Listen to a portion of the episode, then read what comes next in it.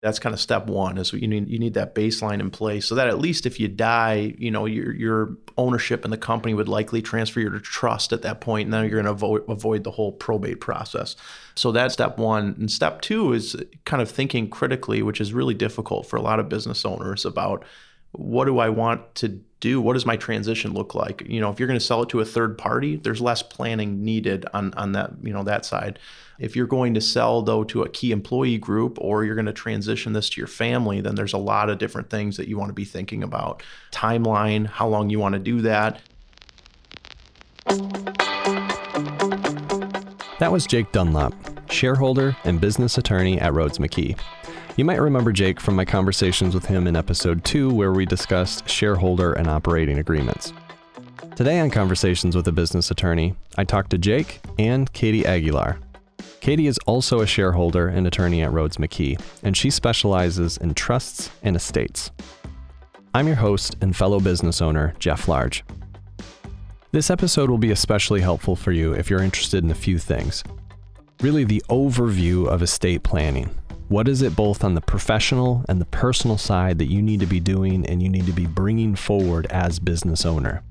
The tax benefits and potential losses that are involved when you're setting up your estate plan, and the importance of bringing the right people in, your team, business, estate attorneys, etc., so they can work together and customize a plan for you. Our conversation kicks off with Jake discussing what a business owner should know about succession planning on a high level. I think succession planning is how we're going to get the business to uh, whoever's going to own the business in the future. And what I mean by that is not a third party sale to an unrelated party, but a, a plan for how you're going to get your business ownership to either a key employee or a key employment group or uh, your kids or your family. And so when when I hear the term succession plan, is that typically to one of those two entities, so either your family or a key employee? That's how I would describe it. Yeah, I think so. And because if you're going to sell the business to a third party, I wouldn't call that a succession plan. That'd be more the M and A context at that point. Okay, Katie, what does it look like from your perspective? To build on what Jake said, it it looks like deciding who's going to control the business when you're gone and who's going to benefit from the business when you're gone, and gone being either deceased or stepping away from the business, um, either context, and also looking at making sure there would be enough liquidity if you passed away that your business wouldn't have to be sold in order to pay an estate tax bill, for example. Okay. Okay. We'll get into the taxes, it sounds like, in a little bit. Yeah. Some other things just out of the gate. Why does having a succession plan matter? If you don't have a succession plan in place, then it's going to go to probate court, and I can let Katie talk about that. But if you don't have anything in place, a lot of times you end up in a fire sale situation where your family or, or whoever you know would receive the benefit of your ownership uh, is probably not going to receive as much, right? You're going to have to sell it really quickly. There's no plan in place. You're going to have to take a discount because you have to sell it so quickly you're taking a pretty big discount or you're reducing the value of your company by not having a succession plan in place. When you have nothing in place, you do end up with your, after you pass away, with your business going through probate court, where it's going to be tied up in the court system for a while and there will be fees and attorneys' fees all calculated into that, which is a just unnecessary cost. You know, with a really good, strong succession plan, you can make all the decisions about who should control, who should get the benefit, how should they get the benefit, what ages should your children step into control positions with the business if if it's going to the family. So you really get to think long and hard about what you want to see happen to this business that you've built and then put that into play. Okay. All right. So as I'm thinking of this, maybe just to get a perspective, how often um, did the two of you see? I'm just wondering, maybe kind of percentages to get a sense. Like, how often is a su- succession plan triggered because of a death versus a succession plan triggered because of a choice? I see both. I mean, it, yeah. it's you know really on the death side, it's like the planning, right? I mean, we need to think through what happens when you die, and and we want to have that covered. But on the other hand, you know, there might be a something where you want to, you know, you're 60 years old and you want to transition out five years from now or 10 years from now, and so what does that plan look like? You usually can't just turn on a switch and you sold your company, and there's got to be a plan in place for that. So that's kind of the flip side as you see key employees or family members you know we want to transition this over a period of years usually not just uh, hey i decided i'm, I'm going to be done now and now it's yours. That that's that would not be typical. And those are the most successful plans is when you've done it slowly over time so that you can train everyone and everyone gets comfortable with with that situation. Mm-hmm. Yeah, to me, it's like I guess where my head's at right now is more of even the personal or the practical. Where it's like I think of my own business. I've had my wife ask me like, "What happens when you die?" And so I'm wondering. This seems like a topic that even if I don't plan on transitioning out of my business anytime soon, it's not like we intend. I mean, if we're being realistic here, we we don't ever plan to die anytime soon or anything like that. And so, where do I begin? Like as a business owner, what are the appropriate steps for me to have in place? If I don't plan on leaving yet? Yeah, I think your base step is to get an estate plan in place. And that is going to name the individual who will run the business or have the ability to run the business or hire the people to run the business if you pass away or determine that it's we're better selling the business at this point and collecting the funds that can then be held and used for the kids or whatever family members or entities you want to benefit. It also, a good, strong estate plan will have powers of attorney that will name someone to make business decisions for you if you can't. So that if you're incapacitated but alive, someone can step into your shoes and run the business, hire people, sell it, whatever needs to happen. And that's something to do for all business owners at any stage. You kind of want that base in place that's kind of step one is you need you need that baseline in place so that at least if you die you know your your ownership in the company would likely transfer your trust at that point and then you're going to avoid, avoid the whole probate process. So that that's step one. And step two is kind of thinking critically which is really difficult for a lot of business owners about what do I want to do? What does my transition look like? You know, if you're going to sell it to a third party, there's less planning needed on on that, you know, that side. If you're going to sell though to a key employee group or you're going to transition this to your family, then there's a lot of different things that you want to be thinking about. Uh, timeline, how long you want to do that. Uh, and then if it's higher net worth individuals, then you there's other tax planning things to consider, and we want a longer time frame if we can. Usually, then too mm-hmm. to to kind of maximize that savings. Okay, all right. So this this one's an interesting one to me because there is so much bleed over from the business to personal. A lot mm-hmm. of the mm-hmm. topics that we've covered so far through this series have had strictly to do with the business element of things. But this one, this one's a unique one because there's so much personal implication to it clearly the succession is different than straight selling to a, another third party. How do you know what are the determining factors of when succeed it to a family member or family members versus to somebody say somebody internal in the company, an employee or such?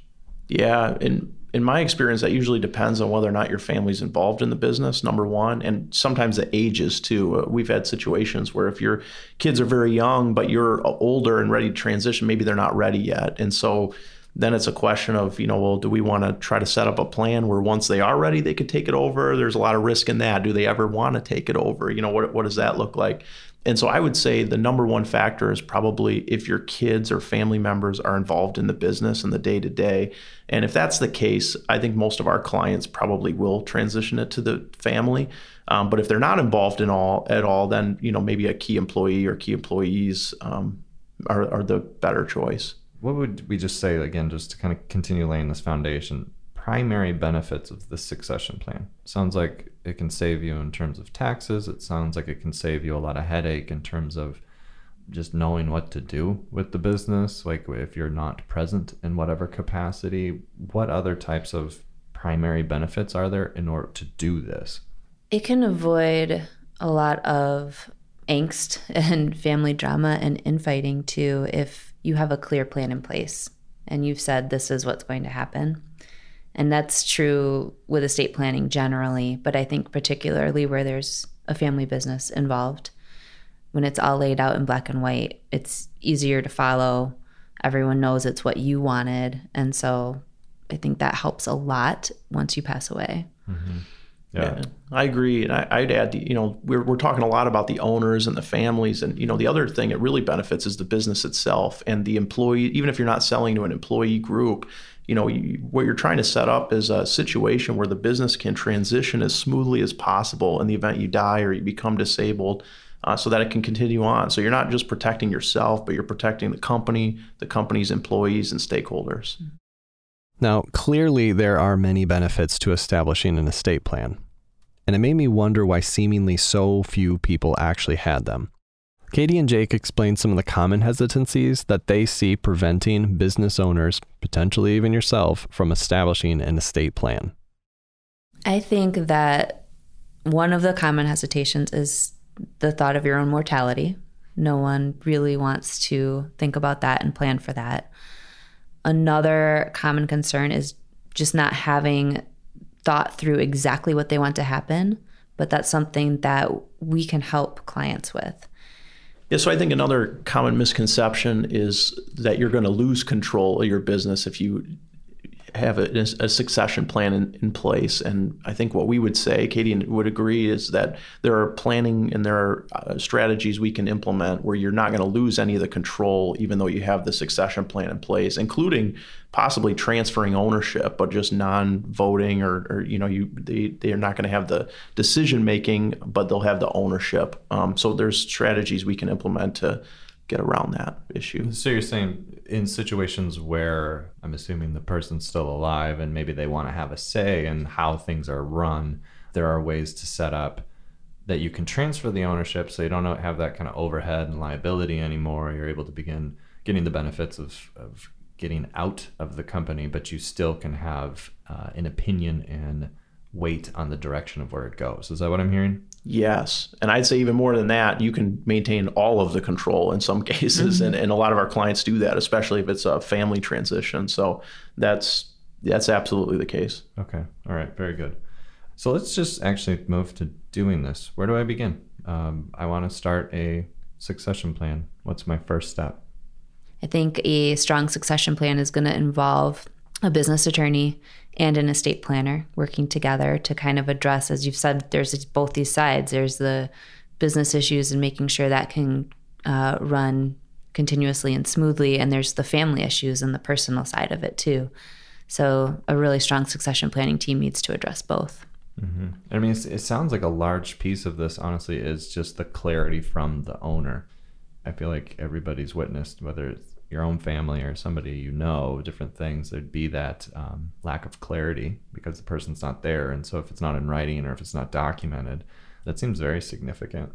Yeah. And I would say not to let a lack of clarity stop you or let you push this off any longer because your estate planner and your business lawyer together can help you work through those things and maybe achieve that clarity on exactly what you want to do.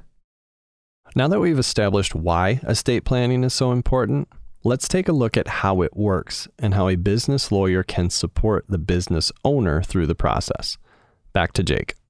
I think our role is really to try to lay out to you what your options are, right? I mean, there, there's a hundred different, more than that, probably ways to structure this. And I think our job is usually to say, hey, we need to know from the business owner. I mean, who who is the future ownership? I mean, they need to identify that. Is it a family member? Is it employees? And then once that happens, uh, you know, our job is really to explain what their options are and and how we can implement that to let them make the best decision for them and their business. Mm-hmm. And then, Katie, for on your side, what would somebody in your role be helping me with? What aspects of this process? So, what I help people do is make sure their assets are going where they want them to go, deciding who's going to control those assets when they're deceased, and who's going to benefit from the assets when they're deceased.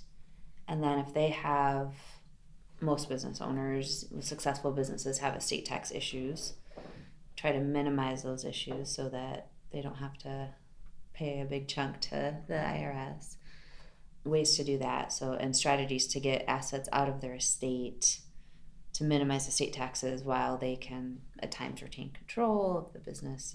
What I'm curious about in terms of structure, because it's very easy when I think of the legal to just think of contracts. Like I need a privacy policy, I need an operating agreement. But this seems almost more like an idea and like it's pieced into it. Can you help me understand the structure of this? Is like a succession plan like a document that I make and it becomes part of my estate plan? Like, how is this organized? What do I need to have ready to talk to you? Yeah, when someone comes in to talk to me, I want to see any existing estate plan documents they have in place. We want to see all of their business entity documents, so operating agreements, those kinds of things. And I'll need a really good idea of what your assets are and at least an estimate of what each is worth so we can look at exactly what that structure is going to be because it's not going to be a one size fits all for everybody.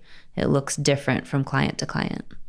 Yeah, I'd add that, you know, Katie and I just recently have had multiple meetings with a client because they don't know what they want to do, right? And it takes, unlike some of the things you're talking about, I mean, we might have one or two meetings about an operating agreement or a contract we're reviewing. This tends to be more of a, oh, I, I hadn't thought about that. Let me give that some thought. Let me talk to my family about that. I'll get back to you. Then we kind of get together again and it morphs a little bit more. So it, it's kind of a process, I think, for people to work through because most business owners, I don't think, are thinking a ton about this, right? And so when they finally understand their some of their options that we're trying to present them with, most of the people I'm working with are like, "Oh, I didn't even know that was an option." You know, that's mm-hmm. okay. How do I, you know, implement that? And they want to think through it. So it's kind of a it's a process, a collaborative process between the business owners, their family, us, uh, you know, to kind of get what makes sense for them and their business. Okay, how about uh, clearly there's a ton of nuance. Like uh, it's very easy to get lost in the weeds. You already said that there's a hundred different ways to to look at aspects of this.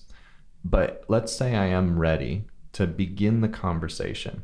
What would you expect me to be prepared to talk about if I was going to come in and speak with you on, on your side of things? Yeah, on my side, it would be a little bit what Katie said. I mean, all the organizational documents for the, the entity, we're going to want to understand who owns it. Is it just you? Is it with others? You know, what does that look like? Number two, probably who do you want to get this to? I mean, is it the employees? Is it some family members? I mean, that's really key. And then once we know that, it's kind of understanding the time horizon, right? I mean, are we doing this next year? Are we doing it five years from now? And then based on that, then we can kind of start getting into the nitty gritty a little bit on, you know, well, what's the value of the business? What I'm hearing on that end is those are those are practical things that hopefully most business owners can come up with. But I'm also getting there's this there's elements of other things I need to think about. What are some of those other things, like the maybe more from a category standpoint? Yeah, I think high level from a risk level, I think you need to think through how much control do you want to maintain over this as we're trying to go through it. And Katie's talked a lot about that. I think how much risk are you willing to take? A lot of times in a succession plan, there could be a seller financing portion of that. If you're selling to employees, they might not have the cash to buy the whole business up front. So are you taking a promissory note? Are you, you know, going to have security for that promissory note? Thinking through some of the risk items and how that purchase price is going to be paid. And I guess taking a step back, even, I mean, how we're going to determine what the purchase price should be, right? Are we going to get a valuation? You know, that's usually our best advice, um, but they can be expensive sometimes. So there's kind of a decision to make there. So what I'm hearing is how much ownership do you want to have? What is the business worth? And how are you going to go about uh, obtaining that value. Yes. Those are things that I should be able to at least have a sense of before I come talk to you. Yeah, and I don't even know if you have to have a. I mean, that's something we, we're constantly talking to people about. I mean, they, they don't even know that. I'd say most of our clients come in. I don't want to know. I don't know about most. A lot of our clients come in and they just know who they want to get it to, and they probably have an idea of price. Right. Mm-hmm. This is kind of mm-hmm. what I'm thinking. I want to receive. This is who I'm planning to you know get this to or sell this to. How do I get there? I think the perception is that well, this should be a simple process, and there's just a lot more to it to kind of talk through and think through the strategy again to try to minimize taxes or minimize your risk, maximize the amount of proceeds you're going to get. Yeah, Katie, what are the baseline things that you would like me to be able to talk about when I come to chat with your side of it? Well, I think Jake covered it pretty well.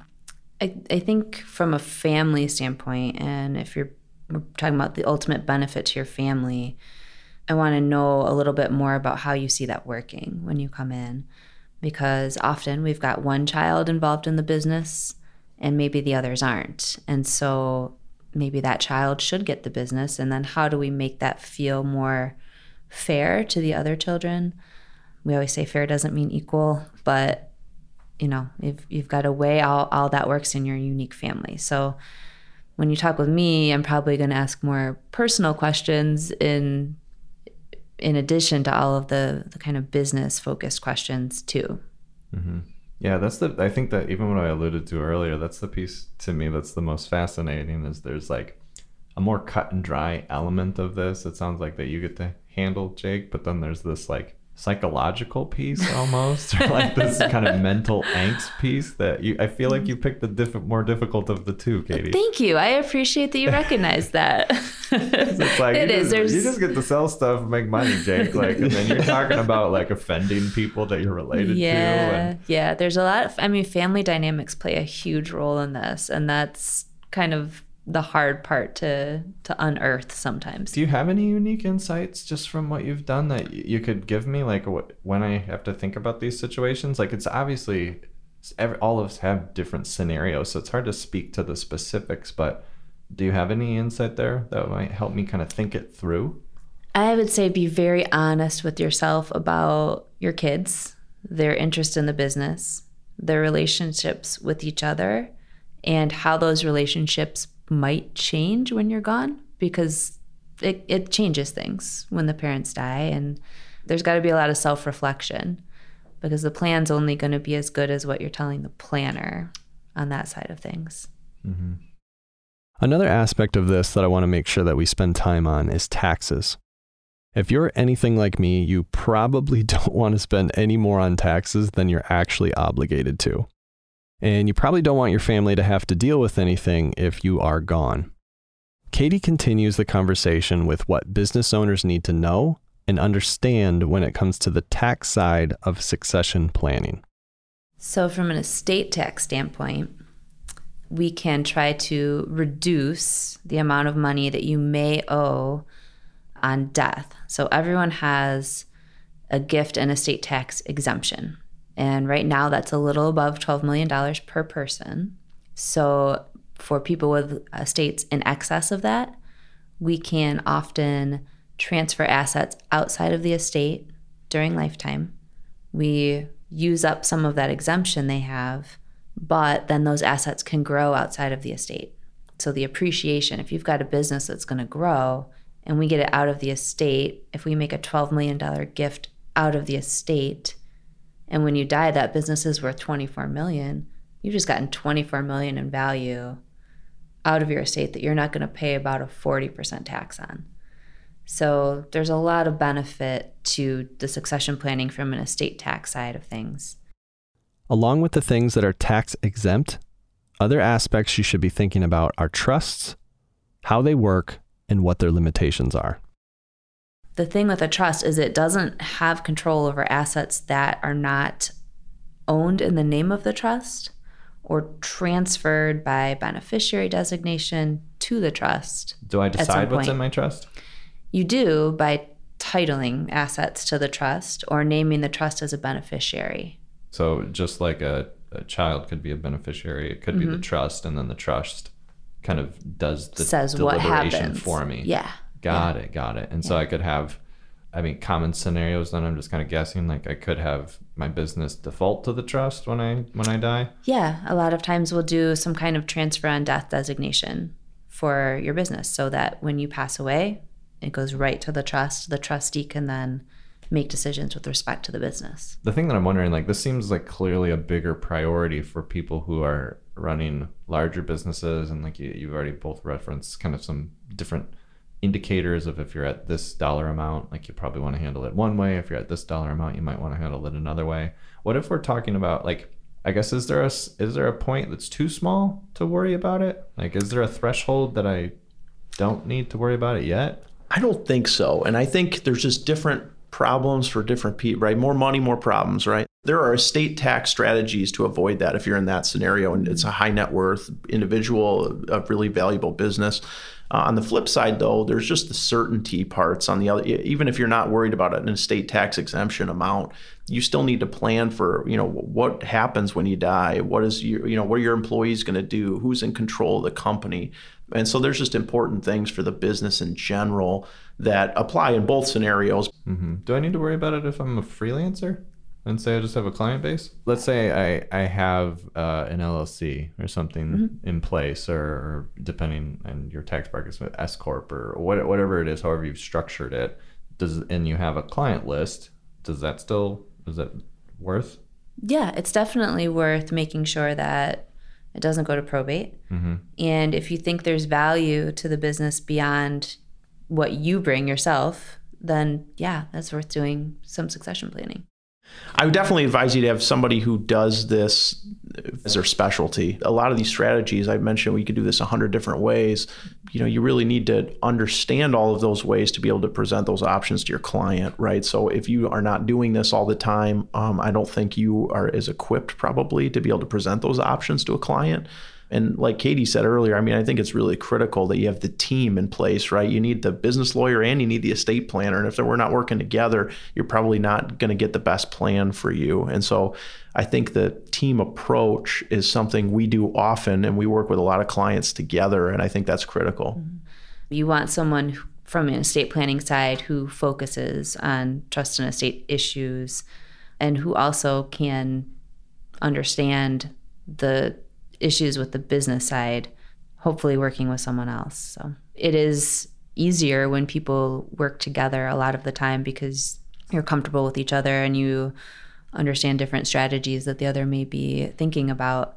But even if you've got people who aren't necessarily in the same firm, they need to be connected and they're going to need to work together on this. Katie and I are working with a client right now, and it's you know it's the different perspective that you need. Like, oh yeah, well I think we could do it this way. Well, have you thought about you know the estate tax problem you're creating by doing that? Oh, I'm I'm not because that's not what I'm focused on. And so I think that collaborative approach really adds a lot of value for the client.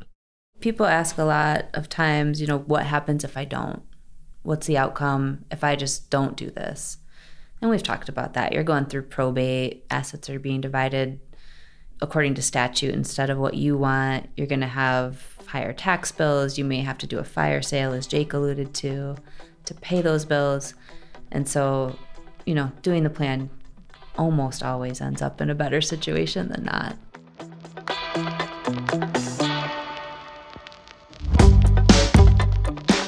A big thanks to Katie Aguilar and Jake Dunlop for sharing their time and wisdom on today's show. If you need help with your estate and succession planning, consider reaching out to Katie, Jake, or one of their peers at Rhoades McKee. You can learn more at rhoadesmckee.com, and I'll make sure that link is in the show notes. Conversations with a Business Attorney is a project from Rhoades McKee, and it's produced by Come Alive Creative. Thank you to Rachel Workman, Isidore Nieves, and Elaine Moore, and everyone else who helped make this episode possible. I'm your host, Jeff Large. My last request if you found this episode helpful, please share it along to some other business owner friends of yours who could benefit from hearing it. Thank you.